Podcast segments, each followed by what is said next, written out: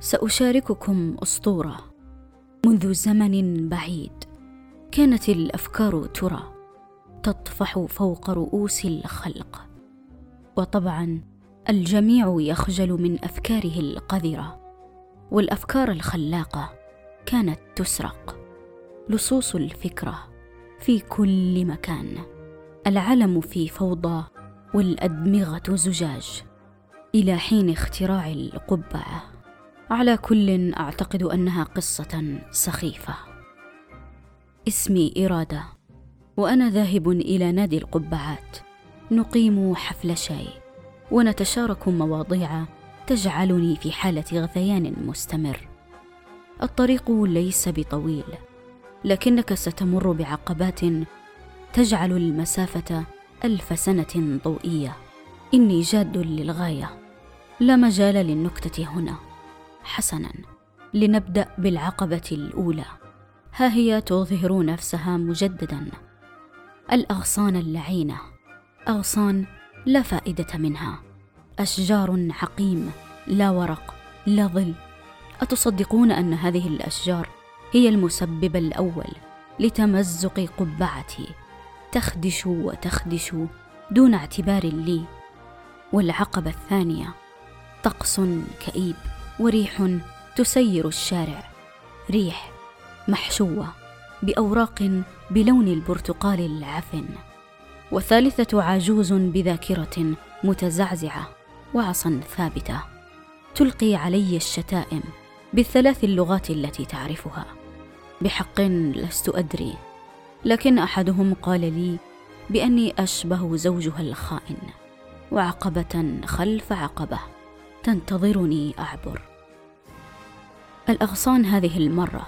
لم تزين قبعتي بالندبات بل اقتلعتها بالكامل. ما الذي علي فعله؟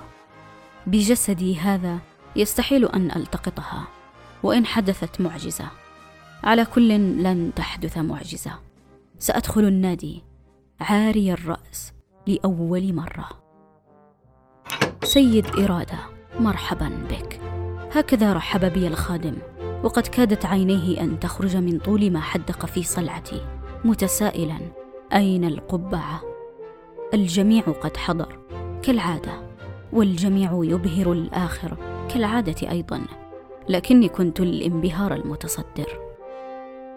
رائحة شاي التوت تبخر المكان. قهقهات غليظة. لكنها تضفي نوعا من مرح سنابل ترقص خلف نوافذ النادي. وبقايا مطر. عند دخولي لصالة النادي الرئيسية الجميع كان جالسا في المائدة المعتادة إلا السيد الأكبر يأس كان يثقل الأرض بخطواته نازلا من الدرج بقبعته التي لم أرى مثلها من قبل. آه لو ترونها سوداء طويلة ممشوقة القوام مصنوعة من نسيج هندي. وشريطا من الحرير الخام يعانق خصر القبعة ويحيط بها من الجانبين فرو قندس طبيعي الخامة مضيفا منظرا مهيبا محترما. قبعة كهذه يرتديها شخص دماغه لوزة. انضم سيد يأس إلينا وبدأ الخادم يقدم فناجين الشاي والكعك الخلاب المنظر الشهي الطعم. كنا سبعة. يأس إحباط عجز شك ثقة وتسويف. وأنا كانوا يتحدثون عن أنهم يخططون أن يوسعوا نطاق أراضيهم إلا ثقة. كان معظم الجلسة يحدق بي لم يرمش إلا قليلا وحسب. نظرته إلي نظرة المستنجد. يستنجد مني من رأس بلا قبعة. نسيت أن أصف لكم قبعته. لأن أجلس عاري الرأس. خير لي من أن أرتدي قطعة قش رديئة. القش يخرج من كل مكان من قبعته. لكن لم أفهم حقيقة أن يطلب النجدة مني. مني أنا كان سحيقا لم يشارك في أي موضوع طرح. عيناه حزينتان عينان تستنجدان. كان النادي مليئا بقبعات مهيبة المنظر. أنيقة أخاذة مكتسية بالسواد لكنها كانت ترى شامخة من بعيد. باختصار جدا كنت أنا وثقة ندبة الطاولة. هؤلاء يتشعبون في أراضي النفس على من يهدم أكثر يتنافسون. السيطرة لهم المجد لهم سأرحل. ولن أعود للنادي اللعين مرة أخرى. يكفي ما أخذت من الخزي. وضعت كوب الشاي وسحبت الكرسي للوراء مصدرا عن قصد صوتا يفقع الآذان صوتا لا يطرب لكن لم يضايقهم بل لم يشعروا به من فرط ما يتناقشون. ووقفت قائلا كان نقاشا مثريا الشكر للجميع. وفي حقيقة الأمر كان كل شيء يبعث على الغصة والدوار. من سفاهة ما قالوا اسف على تلك القبعات أن تكون فوق حمقى مثلهم. ثقة أسقط دمعة. لا أدري ما به هذا الأحمق أيضا. والتفت متوجها للباب لكن الصاعقة نزلت في تلك اللحظة. نريد أرضك الصغير النتن مثلك. هي صغيرة بحق. لكن موقعها يجعلها ثمينة. ما رأيك أيها الأصلع؟ قالها السيد ياس وانتهى بأن ضحك الجميع لدرجة اهتزاز الكراسي. لم أتقدم خطوة نحو الباب ولم ألتفت إليهم وكأن قدماي تجذرت في الأرض. لحظة انفصال. أنظر للباب لكني لم أكن أراه. كنت أرى ما في مخيلتي الممتلئة بالألم والعار. أرى كيف أني لم أدرك ارضي الثمينة. جعلتها بحيرة راكدة. هي كنز لكني دنسته.